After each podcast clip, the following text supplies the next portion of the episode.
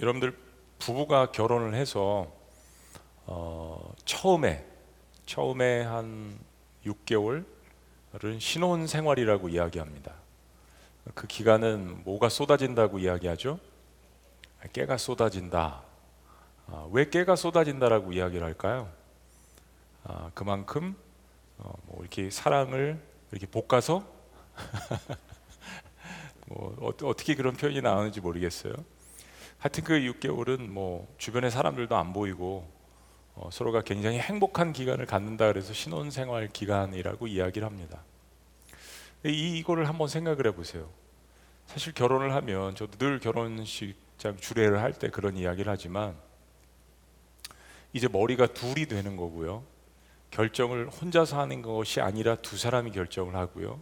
돈에 관한 문제, 어떤 삶의 결정권에 있어서, 자녀 양육에 있어서, 미래의 어떤 일들에 대해서 다 머리가 둘이기 때문에 이제 결정을 해야 합니다.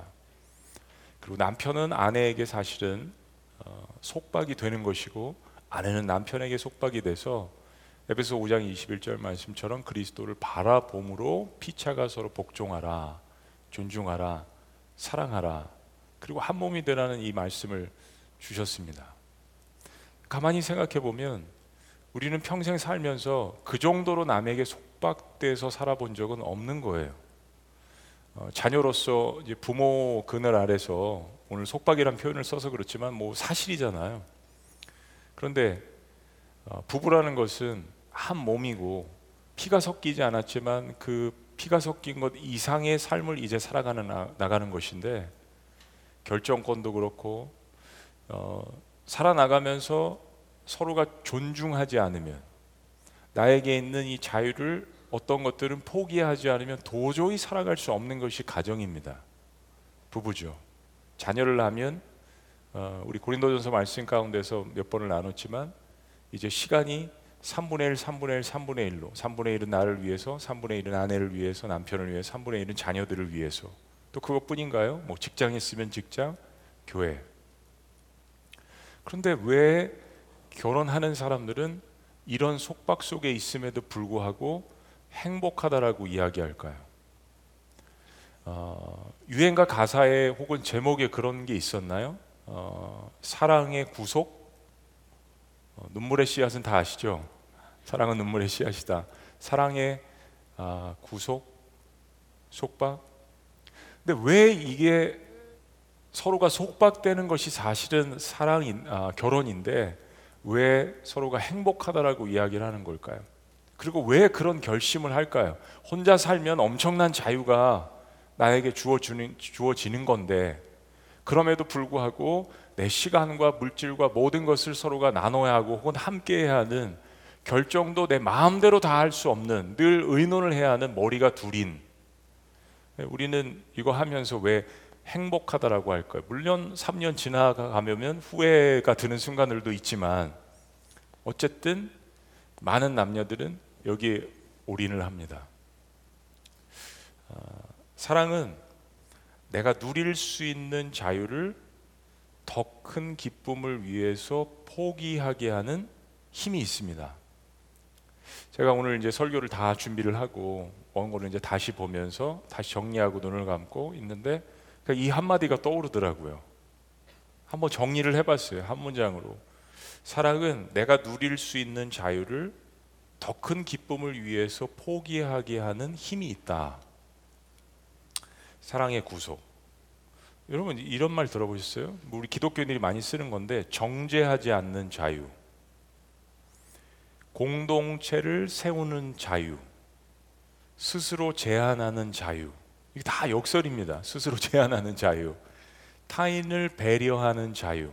내가 자유를 갖고 있는데 뭘 타인을 배려하고, 뭘 공동체를 세우고, 내 정죄할 수 있는 자유가 있는데 뭘 정죄를 안 하고. 이거 다 우리가 요즘 요한복음에서 보았던 역설이죠. 무엇을 할 수 있는 자유와 무엇을 할 수 있음에도 불구하고 덕을 세우기 위해서 하지 않는 능력, 사랑의 구속함이 있는 자유. 왜냐하면 자유가 구속함을 받았는데, 아까 우리가 남녀 사이의 이야기를 했지만요, 자유가 구속함을 받았는데 사랑 안에서 구속함을 받았기 때문에 기쁘다라고 이야기하고 행복하다라고 이야기하는 겁니다. 그냥 구속을 받아서 행복하다는 게 이야기가 아니라 사랑 안에서 구속함을 받았기 때문에 행복하다는 겁니다. 여러분, 그리스도인이 된다라는 것, 교회 공동체에 입문한다는 것 잘 생각해 보세요. 잘 생각해 보세요. 교회에 와서 기독교인이 된다는 것, 예수 그리스도의 보혈의 능력 때문에 이 세상에 있는 어떤 것으로도 용서받을 수 없는 죄가 용서함을 받았습니다. 아멘이십니까? 거기에 대한 기쁨과 자유함이 있는 것이죠. 그러나 이제 그 이후에 이 공동체라는 생활을 하기 위해서 공동체에서 정해져 있는 규칙, 그리고 그런 모든 규칙들은 사실은 성경에 근거한 그리스도인으로서 지켜야 될 책임과 의무가 있는 것들이 있습니다. 이건 뭐냐면 세상에서는 그런 거 안 지켜도 되는데 세상에서 만들어 놓은 법률에 안 걸리기만 하면 의인으로 살아갈 수 있는데, 그런데 기독교에서 성경에서 이야기하는 거의 대부분의 것들은 세상에서 이야기하는 그 차원을 넘어서는, 도덕적인 것 그 이상의 차원을 넘어서는 마음에 있는 것까지 죄를 다 토로하라는 이 구속이 사실은 우리에게 있는 겁니다. 훨씬 더 높은 도덕의 정의가 있고 규칙이 사실은 우리들에게 정해져 있습니다. 항상 기뻐하라. 쉬지 말고 기도하라. 범사에 감사하라. 여러분, 이 한 구절만 잘 생각해 보세요. 이게 엄청난 얼마만큼의 무게를 갖고 있는 속박입니까? 나 기도 안 할 수 있는 자유도 있어요. 범사에 감사 안 할 수 있는 자유도 있습니다. 사실 그게 세상이 이야기하는 자유가 아니겠어요? 근데 우리에게 억만금을 주어도 씻을 수 없는 죄를 용서함을 받은 것에 대한 감사함은 있는데, 이제부터 그 자유함을 가지고 어떻게 살아야 할지에 대해서 또한 주님께서 우리에게 분명하게 말씀해 주시는 이 말씀들이 고린도전서에 들어 있습니다. 그리고 이것 가지고 사람들은 다툼이 많이 일어났습니다. 나 예수님 믿고 자유함 얻었는데 왜 내가 이런 거에 속박을 받아야 되지? 왜 이런 거에 구속을 받아야 하지? 라고 이야기를 했습니다. 그래서 이 자유주의자들과 또 율법주의자들, 그리고 이 사이에서 막 방황하고 그런 것 때문에 또 유혹을 받는 사람들도 교회 안에 많이 있었습니다. 여러분, 저는 옛날에 어렸을 때 배웠던, 주일학교 때 배웠던 복음성가의 모든 진리가 다 거의 들어있는 것 같아요. 옛날에 그런 책도 있었죠. 우리가 배울 것은 다 유치원에서 배웠다. 우리가 배울 건 주일학교에서 사실 다 배운 것 같아요. 오늘 말씀 준비하면서 생각하던 찬양은 그겁니다. 율동은 잊어버렸어요. 나 자유 얻었네, 나 자유 얻었네, 너 자유 얻었네, 우리 자유 얻었네. 그죠? 나 자유 얻었네, 너 자유 얻었네, 우리 자유 얻었네, 주 말씀하시기를 쇠사슬 끊었네, 우리 자유 얻었네, 할렐루야. 네. 기억나시죠? 우리 아이들에게 이런 사실은 그 복음성가 사실 가르쳐야 합니다. 쇠사슬 끊었네, 요즘은 이거 죄사슬 끊었네, 그렇게도 부른다고 하더라고요. 그렇습니다. 도저히 풀을 수 없는 이 쇠사슬을 예수 그리스도의 보혈을 통하여서 사망 권세를 깨트리고 부활하신 그 주님께서 우리의 모든 것들을, 죄에 대한 무게와 쇠사슬과 허물들을 다 깨트려 주신 거예요. 우리에게는 그 자유함이 있습니다. 엄청난 자유죠. 교회 공동체를 세워야 될 능력, 이것도 자유함 가운데서 주셨습니다. 평생을 죄라는 것에 속박돼서 살았는데, 평생을 정죄 받는 것에 의해서 살았는데, 이게 자유가 주어지니까 이스라엘 백성들이 이집트에 나와서 뭘 해야 될지 모르는 거예요. 평생을 죄로, 노예로 살았던 사람들이요, 자유가 주어지고 돈이 주어지고 권한이 주어지면요, 뭘 해야 될지 모른다고 합니다. 여러분, 우리 그리스도인들도 마찬가지입니다. 주님께서 우리에게 자유를 주셨지만 이제 어떻게 살아나가야 되는 문제, 엄청난 자유가 주어졌는데 이걸 가지고 뭘 해야 되는지를 하나님께서 우리에게 구약 성경에서 신약 성경에서 그리고 지금 이 시대에도 분명하게 사실은 말씀해 주시는 거예요.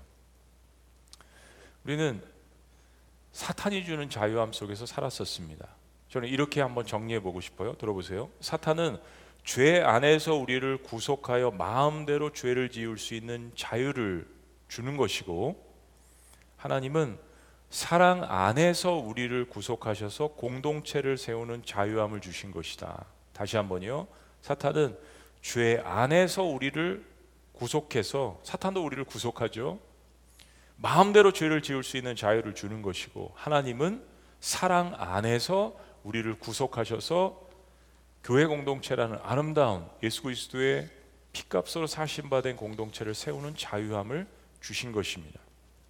그리고 그 자유함 속에는 공동체를 세우기 위해서 주님께서 성령의 충만함을 주시고, 그리고 능력이라고 불리우는 성령의 은사를 주시고, 그리고 예수 그리스도를 닮을 수 있는 성령의 열매들을 주셔서 이 모든 것들을 가지고 자유함과 동시에 이 성령의 능력을 가지고 공동체를 세우게 하신 것입니다. 그런데도 불구하고 우리는 신앙생활을 하면서 때로 이 사랑의 구속에 대해서 불편하다라고 불평을 할 때가 찾아옵니다. 시간이 지난 거예요. 그 은혜가 얼마만큼의 값어치가 있는지, 그리고 어떤 상황에서 내가 구원을 받았는지를, 자유를 이제 조금씩 누리는 상황 가운데에서 그 자유의 진정한 의미를 우리가 잊어버릴 수 있는 거죠. 자, 고린도 교회 이야기로 돌아가겠습니다. 당시 로마 헬라 사회에서는 행사나 가정의 어떤 그 모임, 오락 프로그램 이런 모든 것들에 종교적인 제의가 있었습니다. 그러니까 제사를 드렸다는 이야기예요. 그러니까 제사하면서 불로 제사 드린 물품들을 불로 태우는, 유대인들도 그렇게 했죠. 히브리인들도 번제, 화제 이런 게 있었습니다. 그리고 그거를 이제 신에게 드린다라고 하고, 뭐 신이 나타나서 그걸 먹겠어요? 그건 아니죠. 그리고 나서 사제들에게 그게 분배가 되고, 음식이, 제사 음식이, 그리고 거기 모인 사람들이 친교하면서 그 음식을 함께 먹었습니다. 그리고 일부는 시장에다가 내다 팔았습니다. 그만큼 엄청난 그 제사 예물들을 사실은 드렸던 거예요. 경제가 풍부한 고린도일수록 빈부차이가, 격차가 컸습니다. 그래서 상류층은 고기를 먹는데 별 지장이 없었지만 가난한 사람들은 고기를 접할 수 있는 기회가 적었겠죠. 그러는 가운데 기독교로 개종한 사람들 중에서 고기를 자유롭게 먹을 수 없는 그런 사람들도 많이 있었던 거예요. 그들이 시장으로 팔려 나온 이 제사 음식 이런 것들을 접하게 되고, 그리고 제사 음식을 선물로 받게 되고, 혹은 싼 값에 개인에게 구입하게 될 때 마음이 편하지 않았던 것입니다. 예수님을 믿기 전에는 그거 뭐 먹어도, 그리고 싼 값으로 제사 음식들이 시장에 팔려 나오니까 그것들을 구입하면서 자유를 누렸는데, 이제는 주님께서 주신 이 자유함 가운데 과거의 삶을 뒤돌아보니까 내가 그게 고민이 되는 겁니다. 사도 바울이 오늘 이 문제에 대해서 굉장히 중요한 말을 합니다. 자, 1절 말씀 다 같이 시작. 우상의 제물에 대하여는 우리가 다 지식이 있는 줄을 아나 지식은 교만하게 하며 사랑은 덕을 세우나니. 우상 제물에 대한 이야기입니다. 이 가장 고린도 교회에서 핫 이슈 중에 하나였다는 이야기입니다. 근데 이런 정의를 합니다. 지식은 사람을 교만하게 만든다. 그리고 사랑은 덕을 세운다. 세운다라는 이야기를 하면서 영어 표현에 build up이라고 이야기합니다. 마치 건물을 세우는 것처럼 build 하는데, 짓는데 up, 이것을 덕을 세운다라는 말로 표현했습니다. 저는 이런 사랑을 사랑에 따른 지식이라고 부르고 싶습니다. 한번 따라해보죠. 사랑에 따른 지식. 그리고 그것을 지혜라고 표현하고 싶습니다. 여러분, 지식과 지혜는 다릅니다. 지식은 그냥 인포메이션이고요, 지혜는 그것을 적시적소에 잘 쓰는 것을 이야기합니다. 근데 그리스도인들은 이 사랑에 따른 지식을 가지고 사용하는 것, 그것을 지혜라고 이야기할 수 있습니다. 자, 그러나 2절 말씀, 그러나 만일 누구든지 무엇을 아는 줄로 생각하면 아직도 마땅히 알 것을 알지 못하는 것이요. 우리가 많은 지식을 갖고 있다고 하더라도, 아무리 성경을 지식적으로 많이 안다고 할지라도 한계가 있는데, 내가 지식을 자랑한다는 그 자체가 나는 아직도 바보입니다 라는 거라는 거예요. 반대로 정말 우리가 자랑할 것이 있다면 그리스도 안에서 자랑하라고 했잖아요. 정말 우리가 자랑할 것이 있다면 가장 크고 확실하고 견고한 지식이라는 것은 바로 하나님을 아는 것, 그리고 더 적극적으로 표현한다면 하나님을 사랑하는 것이라는 겁니다. 그러면 이것에 있어서는 하나님께서 우리를 인정하신다라는 거예요. 자, 3절 말씀 다시 시작. 또 누구든지 하나님을 사랑하면 그 사람은 하나님도 알아주시느니라. 하나님을 아는 지식에 자라나가는 것, 그 지식 가운데에서 하나님을 사랑하는 관계로 발전하는 것, 그래서 하나님을 사랑하면 그 사람은 하나님도 알아주시는 그런 관계가 된다라는 것, 이 엄청난 관계죠. 그래서 하나님을 사랑한다고 하면서 신앙생활을 시작했다면 하나님께서 주시는 자유를 갖고 있는 사람들인데 결국 그 자유를 통해서 얻은 기쁨으로 다른 사람들을 세우고 다른 사람들을 섬기는데 그것을 쓰라고 이야기하는 것입니다. 내가 자유가 있다고 편하다고 마음대로 말하고 행동하면 사실은 연약한 사람들은 상처받고 쓰러질 수 있죠. 유진 피러슨이라는 목사님이 사랑과 자유에 대해서 이렇게 이야기했습니다. 한번 들어보세요. 마귀는 하나님의 사랑에 기초를 두고 서로에 대한 사랑으로 흘러가는 자유의 실제를 파괴합니다. 유기체적인 깊은 연결 대신에 하나님께 대한 거만한 반항과 인간에 대한 무자비한 경멸을 부추깁니다. 분노를 내뿜는 것은 자유가 아닙니다. 그리고요, 우리가 참여할 수 있는 단 하나의 행동이 있다면 그것은 바로 사랑입니다. 그것이 이 세상의 유일한 대안입니다. 사랑으로 표현하지 않는 자유는 뭐라고요? 무효입니다. 사랑으로 표현하지 않는 자유는 뭐라고요? 무효입니다. 아무리 지식적으로 이야기한다고 하더라도, 아무리 맞는 것을, 옳은 것을 이야기한다고 하더라도 사랑으로 표현하지 않는 모든 것은, 특별히 이 컨텍스트에서 자유는 무효입니다. 내가 말할 자유가 있다라고 생각하면서, 이거 옳은 거라고 생각하면서 결정하고 이야기하지 않습니까? 그러나 사랑으로 표현하지 않는 자유는 무효입니다. 저는 고린도전서 13장 말씀이라고 생각합니다. 자, 그런데 당시 고린도에 있는 자유주의자들, 그 사람들의 주장은 이런 겁니다. 4절 말씀. 그러므로 우상의 제물을 먹는 일에 대하여는 우리가 우상은 세상에 아무것도 아니며, 맞습니까? 맞죠? 또한 하나님은 한 번밖에 없는 줄 아노라, 맞습니까? 네, 아멘이죠. 5절. 비록 하늘에나 땅에나 신이라 불리는 자가 있어 많은 신과 많은 주가 있으나, 지금 뭐 이방인들이 이렇게 이야기한다라는 거. 그러나 6절. 우리에게는 한 하나님 곧 아버지가 계시니 만물이 그에게서 났고 우리도 그를 위하여 있고, 또한 한 주 예수 그리스도께서 계시니 만물이 그로 말미암고 우리도 그로 말미암아 있느니라. 아멘입니까? 아멘이죠. 옳은 이야기를 하고 있습니다. 아주 신앙에 굉장히 중요한 창조 원리와, 그리고 예수 그리스도 안에서 우리가 한 분이신 그 하나님을 섬긴다라는 정말 한 글자도 빼놓지 않고 다 옳은 이야기들을 구구절절히 하고 있습니다. 틀린 말이 하나도 없어요. 사랑하는 여러분, 우리가 인간관계 하다 보면 그런 거 여러분 느끼시죠? 상대방 이야기를 들어보면 틀린 말이 하나도 없어요. 그런데 하나도 맞는 것 같지가 않아요. 무슨 얘기인지 아시겠죠? 이 사람 이야기하는 게 논리적으로 다 맞는 것 같은데 감동이 없어요. 그리고 그냥 개인적으로 느낄 때는 안 맞는 것 같아요. 사랑으로 표현하지 않는 자유는 무효입니다.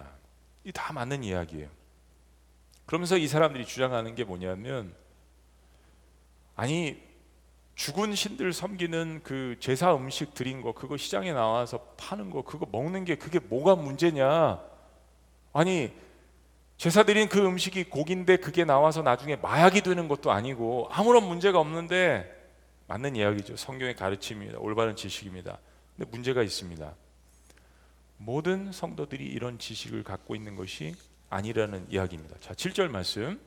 그러나 이 지식은 모든 사람에게 있는 것이 아니므로 어떤 이들은 지금까지 우상에 대한 습관이 있어 우상의 제물로 알고 먹는 거로 그들의 양심이 약하여지고 더러워지느니라. 자, 무슨 이야기하면요, 다 같이 우상 숭배를 하고 고린도의 그런 문화 가운데 살았어요. 그래서 그들도 그때는 양심의 꺼림이 없이 제사 음식을 먹었어요. 근데 지금 그리스도인이 되고 보니까 이거 먹으면 안 될 것 같아요. 왜냐하면 그 과정을 다 지켜봤어요. 유대인이 아니에요. 유대인들은 태어나면서부터 그런 제사를 드리지 않고 야훼 하나님, 살아계신 하나님께 예배를 드리는 것을 배웠잖아요. 그런데 이방인들은 이게 아니었어요. 우리 죽은 신에게 이제까지 제사했다라는 것을 예수님 믿고 보니까 깨달은 거예요. 그래서 그 모든 제사 드리는 과정들을 보니까 이제 그 음식을 먹을 수가 없는 거예요.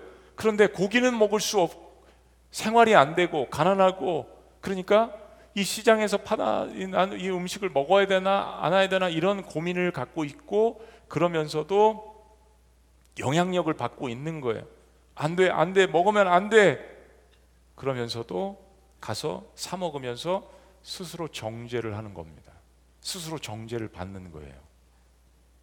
사실 슬픈 일이죠. 바울이 여기뿐만 아니라 로마서를 쓰면서 로마에 있는 교인들에게도 같은 문제 때문에 이렇게 고민합니다. 자, 로마서 14장. 하나님이 이렇게 놓으신 것을 음식 때문에 망치는 일이 없도록 하십시오. 세번역 성경이요. 모든 것이 다 깨끗합니다.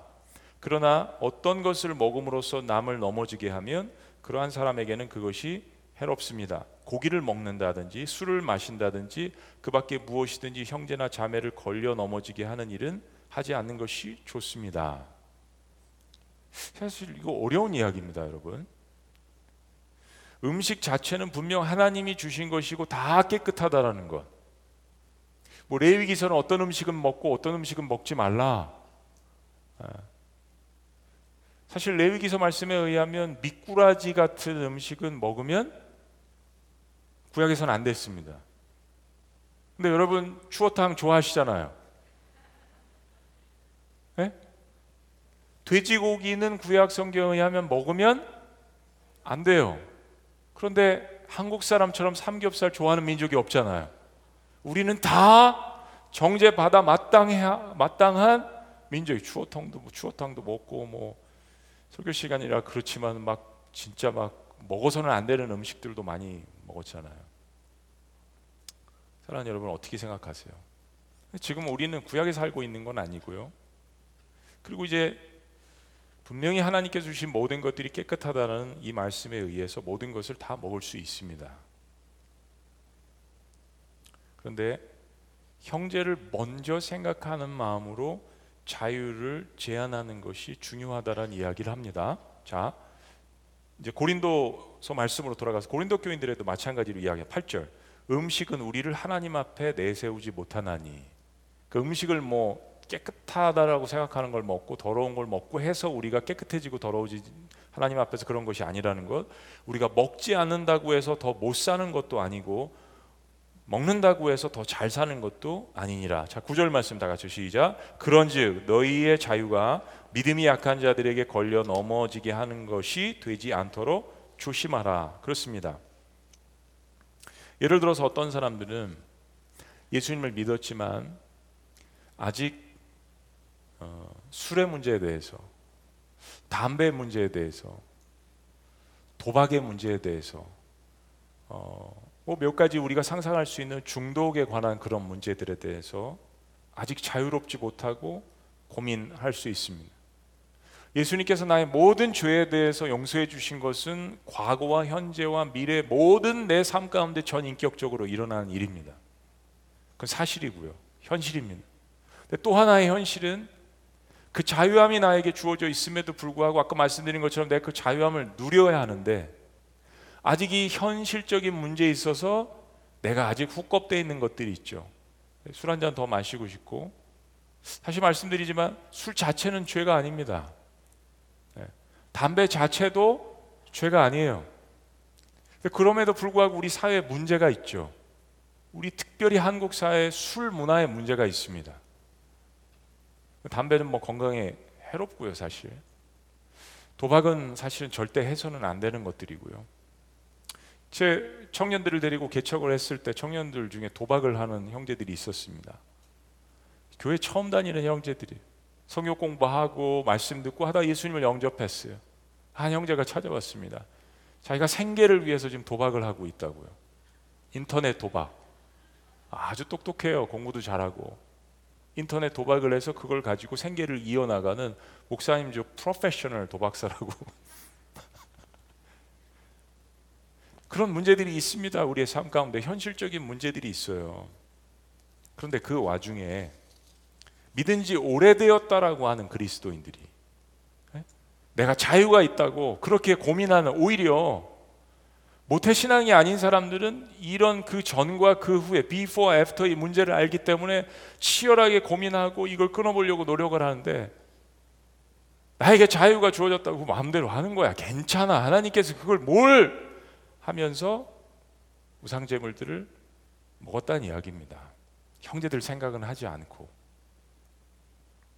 나의 자유스러운 결정과 행동이 나는 마음이 편할지는 모르겠지만, 나에게 담력이 있어서 그렇다라고 이야기할지는 모르겠지만, 다른 사람들에게는 그것이 불편하고 꺼리끼게 하고 실족하게 하는 결과를 가져올 수 있다는 이야기입니다. 결국에는 다른 연약한 사람들도 현혹되어서 따라하게 되는 좋지 않은 모범을 보이게 된다라는 이야기를 합니다. 예를 들면 10절 말씀 시작. 지식 있는 내가 우상의 집에 앉아 먹는 것을 누구든지 보면 그 믿음이 약한 자들의 양심이 담력을 얻어 우상의 제물을 먹게 되지 않겠느냐. 오, 저 장로님이, 저 권사님이, 나는 내 생각에는 내가 과거에는 나도 그랬지만은 지금 예수님 믿고 보니까 덕스러운 건 아닌 것 같다. 그래서 내가 삼가하는데 저분이 저렇게 하는 걸 보고, 이 똑같은 말씀이에요. 담력을 얻어 우상의 제물을 먹게 되지 않겠느냐. 여러분, 고린도전서 말씀은 굉장히 실질적인 이야기들이 많습니다. 그래서 제가 금요 느헤미야기도 때 고린도전서 말씀을 택한 거예요. 그리고 이 말씀을 싫어하는 사람들도 적지 않습니다. 왜냐하면 굉장히 실질적이거든요. 저 두 가지 영적인 담력이 있다라고 생각합니다. 첫째는 사탄이 제공한 아담의 담력, 죄를 짓는 담력입니다. 부끄러워하지 않고 죄를 짓는 담력. 하나님이 다 보고 계시는데도 부끄러워하지 않잖아요. 벌거벗은 것만 부끄러워하고, 하나님이 자기가 죄를 짓고 있는 것을 보는데도 부끄러워하지 않습니다. 하나님이 보시는데도 자기 동생을 죽여놓고도 부끄러워하지 않습니다. 뻔뻔하죠. 죄를 짓는 담력은 사탄이 제공하는 것입니다. 세상의 담력이죠. 군중의 심리는 누가 먼저 그 일을 하면 담력을 얻었다라면, 누가 한 사람이 딱 돌 던지기 시작하면 다 같이 담력을 얻어서 돌을 던지는 거예요. 그걸 했던 사람이 사울이었죠. 두 번째 담력은 예수님의 보혈의 능력이 주는 담력입니다. 예수님의 보혈의 능력이 주는 담력. 우린 자유함을 받았습니다. 그리고 용서함을 받았습니다. 그리고 이 자유를 가지고 너희가 서로 종노릇하라는 갈라디아서 말씀도 맞지만, 실제적으로 우리가 우리의 삶 가운데 적용을 한다면, 용서함 받은 사람이 용서할 수 있는 능력을 갖고 있다라는 것. 그리스도 안에서 내가 용서할 수 있는 능력이 자유함 가운데 주어져 있다라는 것. 저도 많은 순간 고민합니다. 하나님, 저 용서하기 싫어요. 저 이거 도저히 용서할 수 없는 일인 거 하나님이 아시잖아요. 네 마음대로 해. 마음대로 해라. 대신 용서 안 하면 네 마음에 평안이 없다. 내가 너에게 주려고 하는 그 능력 좀 기다려. 네가 아직 그릇이 덜 된 것 같아. 자주, 가끔 그렇게 이야기하시더라고요. 한국말은 참 이게 표현이 이상해요. 자주, 가끔. 여러분, 그런 음성 들어보신 적 없으세요? 예수님의 보혈의 능력이 주는 담력, 이런 거라고 생각해요. 도저히 구약 성경에 의하면 이 자리에 앉아서 예배 드릴 수 없고 설교할 수 없는 저와 여러분들이 성소와 지성소까지 들어가서 하나님을 만나고 예수 그리스도를 경배할 수 있다라는 이 엄청난, 그래서 히브리서 기자는 이야기하잖아요. 우리가 성소로 들어갈 담력을 얻었다라고요. 죄를 지을 수 있는 담력이 아니라 하나님께로 가까이 나아갈 수 있는 담력을 죄인들이 얻었다라는 것. 이 엄청난 자유죠. 나 자유 얻었네, 너 자유 얻었네, 우리 자유 얻었네. 그리스도의 보혈로서만 가능한 이 진정한 자유가 주어졌습니다. 사랑하는 여러분, 용서에도 용기가 필요합니다.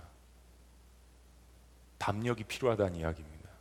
그 담력은 전에 없던 담력이에요. 내 용서하면 이런 일들이 생길 거야 라고 사탄은 계속해서 못하게 하죠.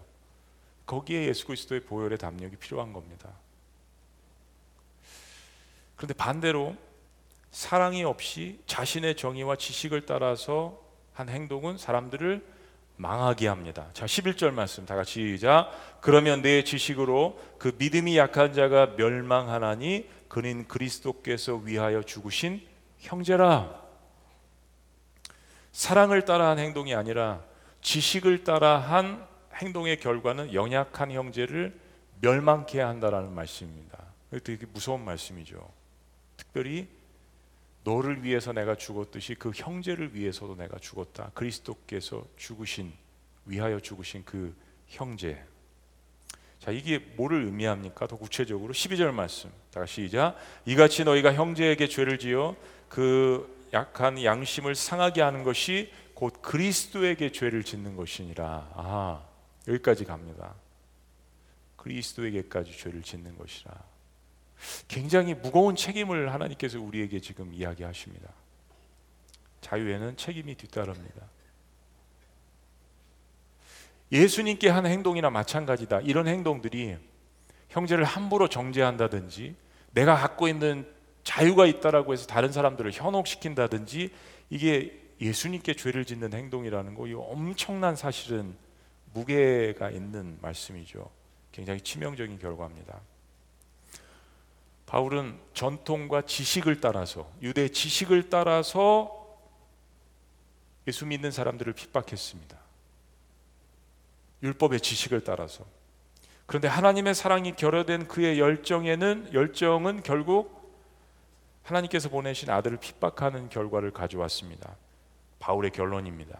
바울의 결론이에요, 이거는. 자, 13절 말씀 다 같이 시작. 그러므로 만일 음식이 내 형제를 실족하게 한다면 나는 영원히 고기를 먹지 아니하여 내 형제를 실족하지 않게 하리라.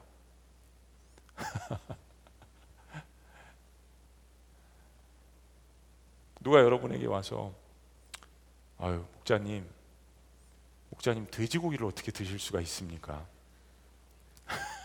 저 실족할 것 같아요. 그러면 여러분 다음 날부터 돼지고기 먹으시면 안 돼요. 사실 그 얘기는 아니죠. 여러분 너무 놀라신 것 같아요, 지금. 바울의 개인적인 엄청난 선언입니다. 그만큼 바울은 자기 자신이 얼마나 괴수 죄인이었다라는 걸 알고 있는 거예요. 지식에 따라서 평생을 살면서 하나님을 사랑한다라고 이야기하고 사람들을 핍박하고 했던 그 결과가 어떤 것인지를 너무나도 잘 알고 있는 사람 입장에서 형제가 내가 고기를 먹는 것 때문에 실족을 한다면 난 고기를 먹지 않고, 이건 그냥 고기가 아니라 그 우상 음식으로 나온 그 고기 컨텍스트를 이야기하는 겁니다, 여러분. 그런 고기를 합니다. 영원히 고기를 먹지 않고 형제를 실족해 하지 않겠다. 자신의 과거에 지식을 따라 산 삶의 어리석은 행동을 이야기합니다. 나는 자유분방한 행동 때문에 형제를 실족하게 하는 것이 핵심이라는 걸 이야기하는 거죠. 여러분, 우리가 사랑한다고 하면서 배려심이 있는가? 서로에 대한 배려심이 있는가? 코넬리우스 반틸이라는 신학자는 이런 이야기를 했습니다. 하나님의 자비는 우리의 마음을 정화한 후에 손을 정화한다. 우리의 가슴을 정화하신 후에 우리의 입술도 정화시키신다. 그리고 우리 행동도 정화시키신다. 사랑하는 여러분, 이거는 사랑과 자유함 속에서 우리의 삶 가운데 일어나는 변화죠. 변화. 가슴이 정화되니까 입술도, 그리고 손도, 행동도, 우리의 삶 가운데 실제적인 변화들이 일어나는 겁니다. 진리를 알지니 진리가 너희를 자유케 하리라. 이건 단순히 세상에서 이야기하는 자유의 개념이 아니라 우리의 삶 가운데 그 자유 때문에 변화가 일어난다는 이야기입니다. 이집트에 살았던 노예에서 이제는 하나님의 자녀로, 죄에 속박된 사람에서 이제는 하나님의 사랑의 구속을 받는 자녀로, 이게 어떤 의미인지 우리의 삶 가운데 다 일어난다라는 거예요. 내가 그 말을 함으로 인해서 형제가 굉장히 가슴 아파하는 것을 보면서 나는 더 가슴 아파하는, 이게 양심이 다시 살아난다는 이야기죠. 내 마음이 그리스도 안에서 정화됐다는 이야기입니다. 우리가 어떻게 말실수를 하지 않을 수 있을까요? 없죠. 설교하는 저도 설교를 잘하는 것 같지만 제 설교를 들을 때는 부끄럽고, 이게 표현이 이게 아닌데 왜 이렇게 나갔을까라고 고민하고, 정말 어떤 때는 설교를 한 달만 쉬었으면 좋겠다라는 생각이 들 때도 있습니다. 근데 하물며 설교가 아닌 우리의 일상생활의 삶 가운데 우리가 뱉어내는 언어들, 행동하는 것들, 이런 것들 속에서 얼마나 우리가 사실은 상처를 주고받는지, 그럼에도 불구하고 양심에 찔림이 없고 전혀 회개함이 없고 내 행동에 대한 책임도 지지 않으려고 하는 그 모습들, 이거는 극단적인 자유주의자들과 극단적인 율법주의자들 둘 다 갖고 있었던 모순이었습니다. 그래서 이야기하는 거예요. 이렇게 그리스도인이 됐는데 어찌 그렇게 마음 가운데 두 극단이 있으며 어찌 그 가운데서 주님께서 주시는 사랑으로 서로를 섬기지 못하는가. 사랑 안에서는 자신의 자유도 권리도 사실 내려놓을 수 있어야 합니다. 여러분, 결혼 생활은 사랑의 속박입니다. 남자들끼리 직장에서 일하다가 같이 모여가지고 이제 회식을 막 하는데, 아내가 집에서 하루 종일 기다리다가 여보 오늘 들어와서 아이들과 같이 밥 먹는 거예요? 마음의 갈등이 있죠. 아내도 압니다. 남편이 직장에서 동료들과 어울리는 것도 교제고 승진에 중요하고, 그런데 아이들은 집에서 기다리는 거예요. 갈등이 있죠. 이거 혼자 살면 문제가 없어요. 그런데 서로에게 자유함 안에서 속박된 것이 있습니다. 그 행복하다라고, 그 기쁘다라고 선택한 거예요.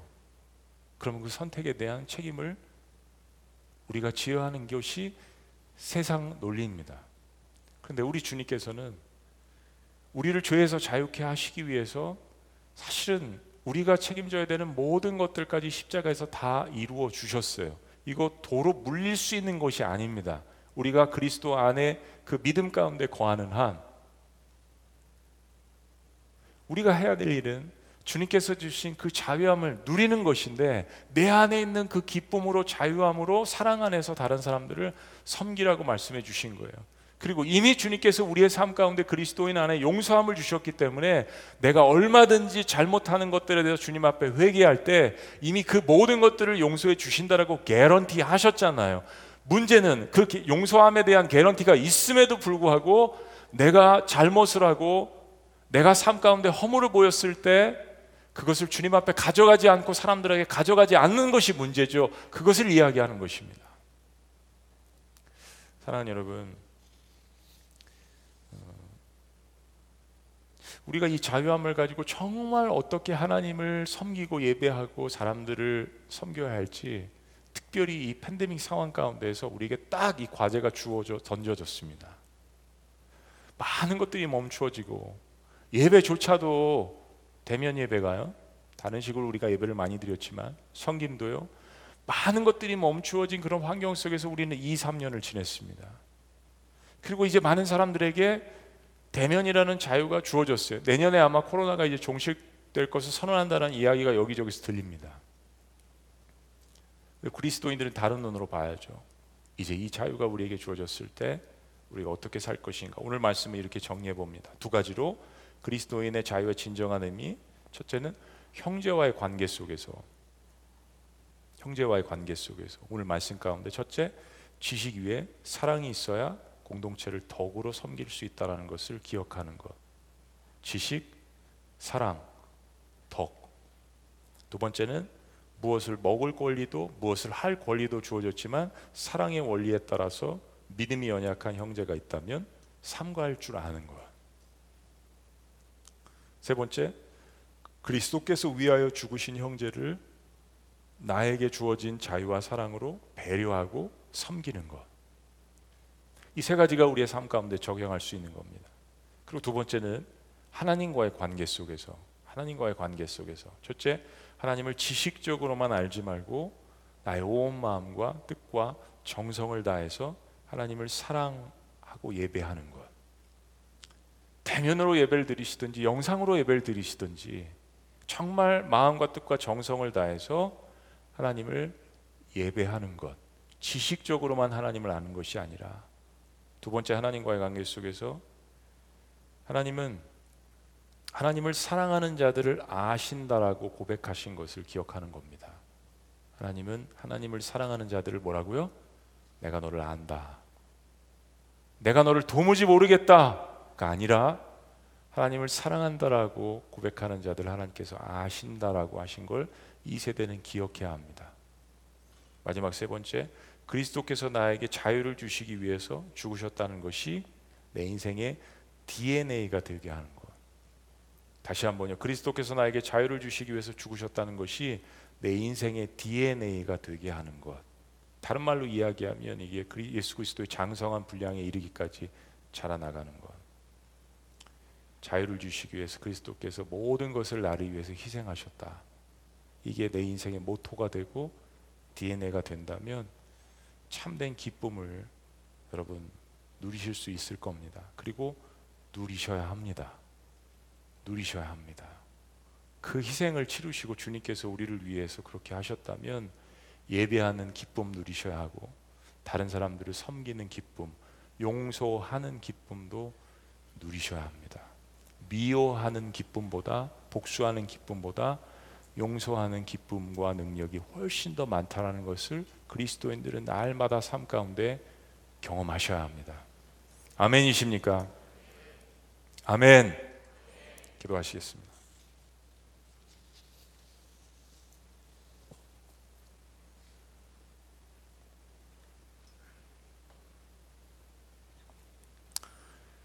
하나님 감사합니다. 저희들이 하나님을 지식적으로만 아는 것이 아니라 제사의 형식에 의해서 하나님께 나아가는 것이 아니라 예수 그리스도의 거룩한 보혈을 통하여서 우리를 이 자리에 세워주셨습니다. 그래서 나도 주님의 그 희생을 기억하며 온 마음과 정성을 다해서 하나님을 사랑하고 예배할 수 있는 하나님의 백성들이 될 수 있도록 축복하여 주시옵소서. 삶에 많은 고난과 어려움이 있을지라도 내가 너를 안다 라고 우리에게 말씀해 주셔서 감사합니다. 하나님을 단순히 사랑하는 것 때문에 나를 아신다라고 주님께서 나에게 고백하신 것 감사합니다. 이 사실을 우리의 삶 가운데 기억하며 살게 하여 주시옵소서. 주님께서 나에게 자유를 주시기 위해서 죽으셨다는 것이 내 인생의 DNA가 될 수 있도록 축복하여 주시옵소서. 나를 위해서 주님께서 죽으셨듯이 저 형제와 자매를 위해서 주님께서 죽으신 것을 기억하며 그들을 주님께서 주신 자유와 사랑으로 배려하고 섬길 수 있는 우리가 될 수 있도록 주님 다시 한번 우리와 함께하여 주시옵소서. 올 한 해 부족함에도 불구하고 그렇게 살아온 주의 백성들, 주께서 내가 너를 안다라고 말씀하시는 거 감사합니다. 올 한 해를 잘 정리하면서 주께서 주신 자유함이 무엇인지 묵상하고 또 새롭게 내년을 이어나가는 저희가 될 수 있도록 축복하여 주시옵소서. 놀라우신 이름 예수 그리스도의 이름으로 기도합니다. 아멘. 우리 자리에서 다 같이 일어나시겠습니다. 우리 그런 마음으로 이 찬양 고백합니다. 하나님의 그늘 아래 내 모든 것 다 내려놓고 나 잠잠히 주를 묵상하네. 그 놀라우신 은혜를, 하나님의 사랑, 그 사랑 날 자유케 하네. 우리 기도하는 마음으로 같이 함께 고백하시고, 그리고 기도 제목 가지고 함께 기도하도록 하겠습니다. 하나님의 그늘 아래 내 모든 것 다 내려놓고 나 잠잠히 주를 묵상하네. 그 놀라우신 은혜를 고백합니다. 끝이 없는 주의 사랑 강물되어 흘러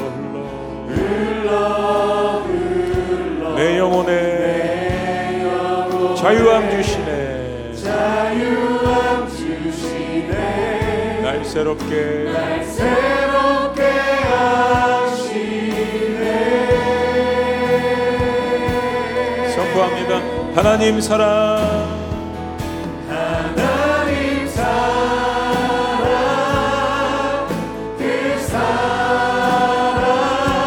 자유케 하네, 날 자유케 하네.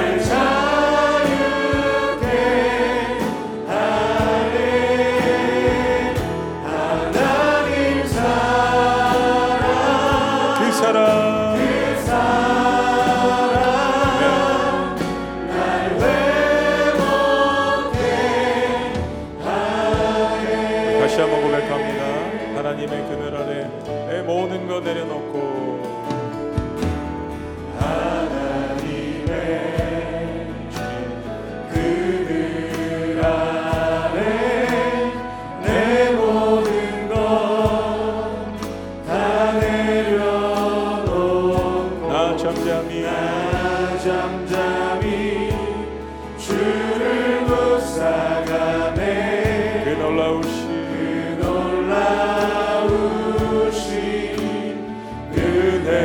고백합니다. 끝이 없는 주의 사랑 강물 되어 흘러흐르 내 영혼에 자유함 주시네, 자유함 주시네. 날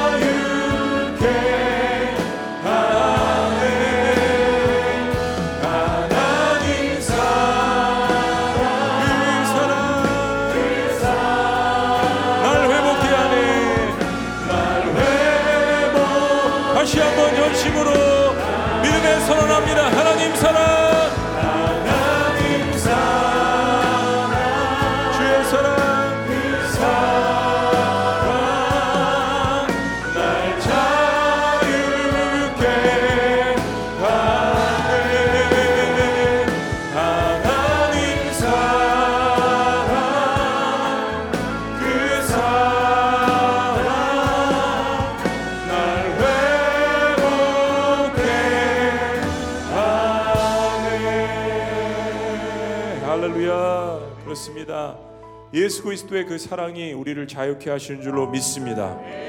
우리 첫 번째로 기도할 것은, 우리 자유민주 대한민국에 살고 있는데 과거보다 엄청난 자유와 부가 우리 한반도에, 대한민국에 특별히 주어져 있습니다.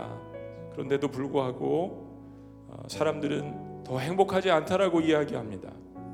이 대한민국에 살고 있는 우리 세대들이, 특별히 젊은 세대들이 예수 그리스도의 자유함을 회복할 수 있도록, 그리고 주님께서 주신 이 자유를 가지고 서로가 배려하고 서로가 존중하는 마음을 가질 수 있도록, 복음의 능력이 무엇인지를 깨닫는 이 세대가 될 수 있도록, 그리스도께서 주신 이 십자가의 놀라운 능력이, 이 하나님의 사랑이 얼마나 우리의 삶 가운데 기쁨을 주는지, 능력을 주는지 깨닫는 그러한 우리 대한민국이 될 수 있도록, 우리 한반도가 될 수 있도록 그리스도의 복음의 능력만이 우리를 자유케 할 줄로 믿습니다. 하나님의 사랑이 우리를 자유케 하여 주시옵소서.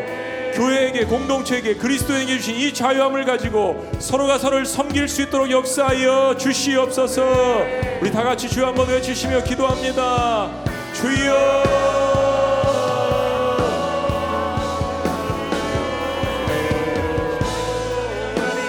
주님,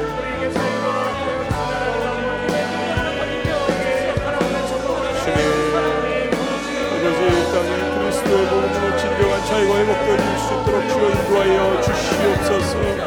하나님, 우리 그리스도인들이 주께서 허락해 주신 진정한 자유의 의미가 무엇인지를 하나님 깨닫는 이 시대가 될 수 있도록, 주님이 팬데믹 시대가 될 수 있도록 주여 인도하여 주시옵소서. 주님이 하나님의 사랑을 묵상하게 하여 주시고, 이 하나님의 사랑을 누리게 하여 주시고, 이 하나님의 사랑을 선포하게 하여 주시고, 이 하나님의 사랑을 가지고 섬길 수 있도록 인도하여 주시옵소서. 주께서 그리스도의 희생의 대가로 하나님 우리에게 주신 이 자유함을 마음껏 누리게 하시고 증거하게 하시고, 그렇게 살아가는 하나님의 백성들 될 수 있도록 인도하여 주시옵소서.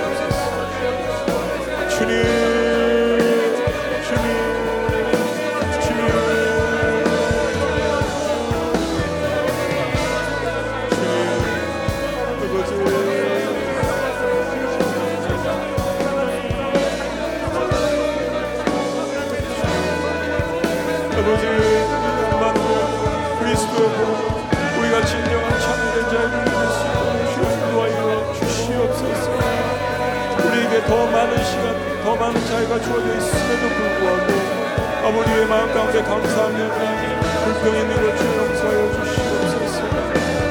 아버지, 온전한 자유함을 깨닫게 하시고 온전한 자유함을 누리게 하여 주시옵소서. 우리의 자녀들을 긍휼히 여겨 주시옵소서. 아버지, 우리들의 청년들을 주여 긍휼히 여겨 주시옵소서. 아버지, 가정에도 교회 공동체에도 아버지, 직장에도 우리가 다니는 곳마다 이 자유함에 응될 수 있도록 인도하여 주시옵소서. 주님, 교회가 그리스도, 우리가 그 일을 감당할 수 있도록 주여 인도하여 주시옵소서. 주님,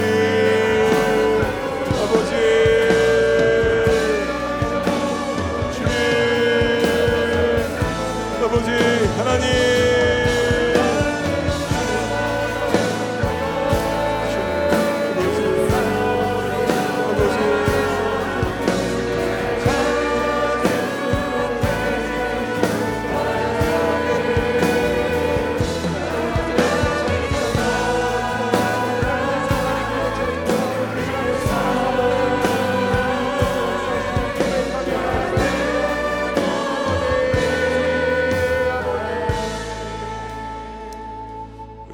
기도하실 때 하나님께서 주신 자유함을 가지고 예배를 게을리하지 말고 온 마음과 뜻과 정성을 다해서 하나님을 사랑하는 세대가 다시 한번 일어날 수 있도록, 어느 곳에서 예배하든지 예배를 게을리하지 않고 예배를 빼먹지 않고, 예배가 우리에게 주어진 엄청난 자유함과 동시에 특권이라는 것을 기억하는 이 세대가 다시 한번 될 수 있도록 이것을 위해서 기도해 주셨으면 좋겠습니다. 예배가 교회 안에 무너져가고 있습니다. 30-40%의 사람들이 교회 예배로 돌아오지 못하고 있습니다. 어느 곳에 있든지 대면으로 예배하든지 영상으로 예배하든지 예배는 결코 멈출 수가 없습니다. 주님께서 예배하는 자유와 담력을 주셔서 우리가 지성소에 들어갈 수 있지 않겠습니까? 우리 먼저 주님 앞에 예배하는 자들이 이 시간 그 일을 위해서 기도해야 될 줄로 압니다. 대한민국의 교회 안에 예배가 무너져가고 있는 이 현실을 가슴 아파하며 하나님 앞에 내 스스로가 온전한 예배자가 되어서 그 성령의 불길이 번져갈 수 있도록 우리가 주님 앞에 헌신하면서 우리 기도하면서 나아가셨으면 좋겠습니다. 우리 다 같이 이 시간 오늘 이곳에 계신 성령님, 우리에게 말씀하시고 우리를 가르치소서. 주님보다 앞서지 않고 겸손하게 주님의 말씀 기다립니다. 이거 다 예배 자세가 아니겠습니까? 우리 고백하고요, 우리 예배 다시 한번 회복을 위해서 주님께서 주신 이 자유함이 예배 가운데, 우리의 삶 가운데 충만할 수 있도록 기도하셨으면 좋겠습니다. 우리 같이 함께 기도하는 마음으로 먼저 찬양합니다. 오늘 이곳에 계신 성령님, 주님, 주의 음성을 들을지어다. 오늘 이곳에 계신 성령님, 우리에게 말씀하시고 우리를 가르치소서. 같이 우리 맘 열어주시고 주의 빛으로 밝혀 우리를 인도하소서. 다시 한번 오늘 이곳에 계신 성령님 우리에게 말씀하시고 우리를 가르치소서. 같이 누리만 열어주시고 주의 빛으로 밝혀 우리를 인도하소서.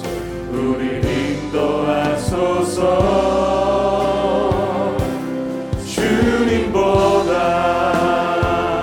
앞서지 않고 겸손하게 주님의 말씀 기다리고 주님 손에 우리를 드립니다. 사랑으로 인도하소서. 다시 한번 고백합니다. 오늘 이곳에 계신 성령님 그렇습니다. 우리에게 말씀하십니다. 오늘 이곳에 계신 성령님 우리에게 말씀하시고 우리를 가르치소서. 같이 우리 주여 회복되게 하여 주시옵소서. 주님 사랑으로 고백하게 하여 주시옵소서. 우리를 인도하여 주옵소서. 주님보다 앞서지 않고 겸손하게 주님의 말씀 기다리고 주님 손에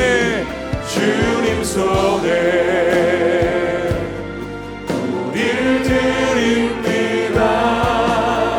사랑으로 인도하소서. 주님보다 앞서지 않겠습니다. 주님보다 앞서지 않고 겸손하게 주님의 말씀 기다리고 주님 손에 우리를 드립니다. 사랑으로 인도하소서. 창조하신 모습 떠난 우리를 예수님답게 믿으소서. 창조하신 모습 떠난 우리를 예수님답게 믿으소서. 다시 한번 창조하신 모습 떠난 우리를 창조하신 모습 떠난 우리를 주님 예수님답게 믿으소서. 아멘.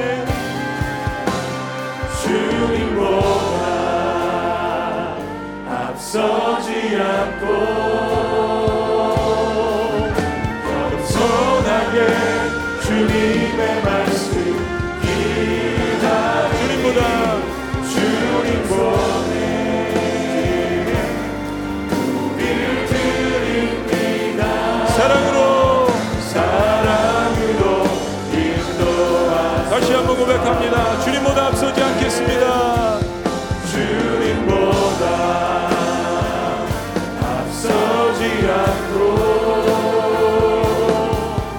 겸손하게 주님의 말씀 기다리니 주님 손에 우리를 드립니다. 우리를 드립니다. 사랑으로 말씀하소서. 사랑으로 말씀하소서. 사랑으로 말씀하소서. 사랑으로 말씀하소서. 다시 한번 주여 사랑으로 말씀하소서. 사랑으로 말씀하소서. 그렇습니다. 우리 그런 마음으로 이 시간 아까 기도 제목 같이 한번 주님 앞에 올려드렸으면 좋겠습니다. 하나님 그런 마음으로 우리가 이렇게 고백했는데, 하나님 우리 안에 예배가 회복될 수 있도록 역사하여 주시옵소서. 지난 3년 동안 주님, 예배의 본질이 무엇인지, 신앙의 본질이 무엇인지, 하나님을 사랑한다는 것이 무엇인지, 전도가 무엇인지, 그리스도인의 의무가 무엇인지, 하나님의 자녀로서 살아간다는 것이 무엇인지, 우리 신앙의 본질을 깨닫게 해주셔서 너무나도 감사합니다.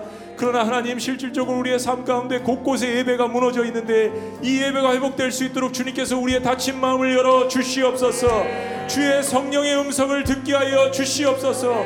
겸손하게 주의 종들이 주의 말씀을 듣겠사오니 하나님, 우리의 심령 가운데 말씀하여 주시옵소서. 창조하신 모습이 회복되게 하여 주시옵소서. 뜨거운 기도가 회복되게 하여 주시옵소서. 전도가 회복될 수 있도록 역사하여 주시옵소서. 우리에게 주신 이 자유함을 마음껏 누릴 수 있도록 주의 백성들과 함께하여 주시옵소서. 주여 외치시며 기도합니다. 주여.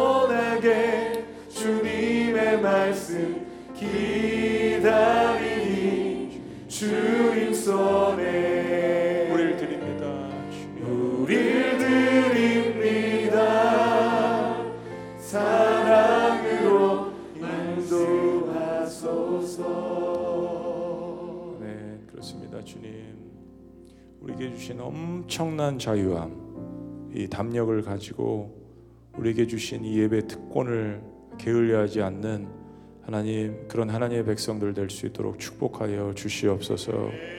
어렵고 힘든 상황에도 예배 불길을 이어가며, 또 기도의 불길을 이어가며, 전도의 불길을 이어가는, 하나님을 사랑한다라고 고백하는 그 하나님의 백성들을 향하여서 오는 주신 말씀, 내가 너를 안다.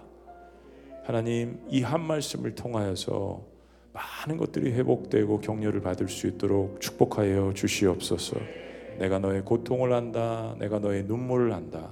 내가 너의 삶을 안다. 내가 너의 헌신을 안다. 내가 너의 전인격을 안다라고 우리에게 말씀하여 주시옵소서. 그러함에도 불구하고, 우리의 부족함에도 불구하고, 주를 사랑하고 주님 앞에 예배하는 백성들을 잊지 않으시고, 내가 너를 안다라고 말씀하시는 이 말씀이야말로 우리가 예배 가운데 주님께 받을 가장 귀하고 존귀한 말씀임을 기억할 수 있도록 인도하여 주시옵소서. 그래서 우리가 주님보다 앞서지 않고 겸손하게 주님의 말씀을 기다리며, 주님의 손에 우리를 들여서 다시 한번 예배 가운데, 말씀 가운데 우리를 빚어주실 그 주님의 인도하심을 늘 바라고 예배에 참여하며 주님 앞에 나아가는 하나님의 백성들이 될 수 있도록 축복하여 주시옵소서. 하나님, 곳곳에 예배가 무너져 있는 그런 모습들을 보고 또한 가슴 아파하며 기도할 때 하나님, 우리 세대에게 이전에 없었던 영광과 또 갑절의 영광을 우리에게 주실 줄로 소망하고 주님 앞에 기도합니다. 시절이 어려울수록 팬데믹 상황에서 그리스도인들이 해야 될 일이 무엇인지 이 고린도전서 말씀을 통하여서 정말 그 자유함 가운데 우리가 해야 될 것이 무엇인지 말씀해 주셔서 감사합니다. 이 말씀을 지식적으로만 깨닫는 것이 아니라 주의 사랑 가운데에서 깨닫고 그 자유함을 누리며 우리가 누리는 자유의 기쁨을 온전히 전파하고 또 섬길 수 있는 하나님의 백성들이 될 수 있도록 축복하여 주시옵소서. 지난 하나님 아버지 8개월 동안 하나님 느헤미야 기도회를 주님께서 지켜주시고 또 기도의 불길을 이어가게 하신 것 너무나도 감사합니다. 하나님, 내년 한 해 더욱더 기도하는 백성들이 우리 교회에 있게 하시고 또 삼천중보용사 재헌신하며 하나님 앞에 10의 1을 온전히 드리는 그러한 놀라운 교회, 기도로 모든 사역들이 이루어지는 교회, 기도로 하나님을 기쁘시게 하는 교회, 기도의 불이 끊어지지 않는 교회, 기도로 조국 교회와 조국의 현실을 위해서 기도하는 그러한 교회 공동체가 될 수 있도록 축복하여 주시옵소서. 놀라우신 이름 예수 그리스도의 이름으로 축복하며 기도합니다. 아멘.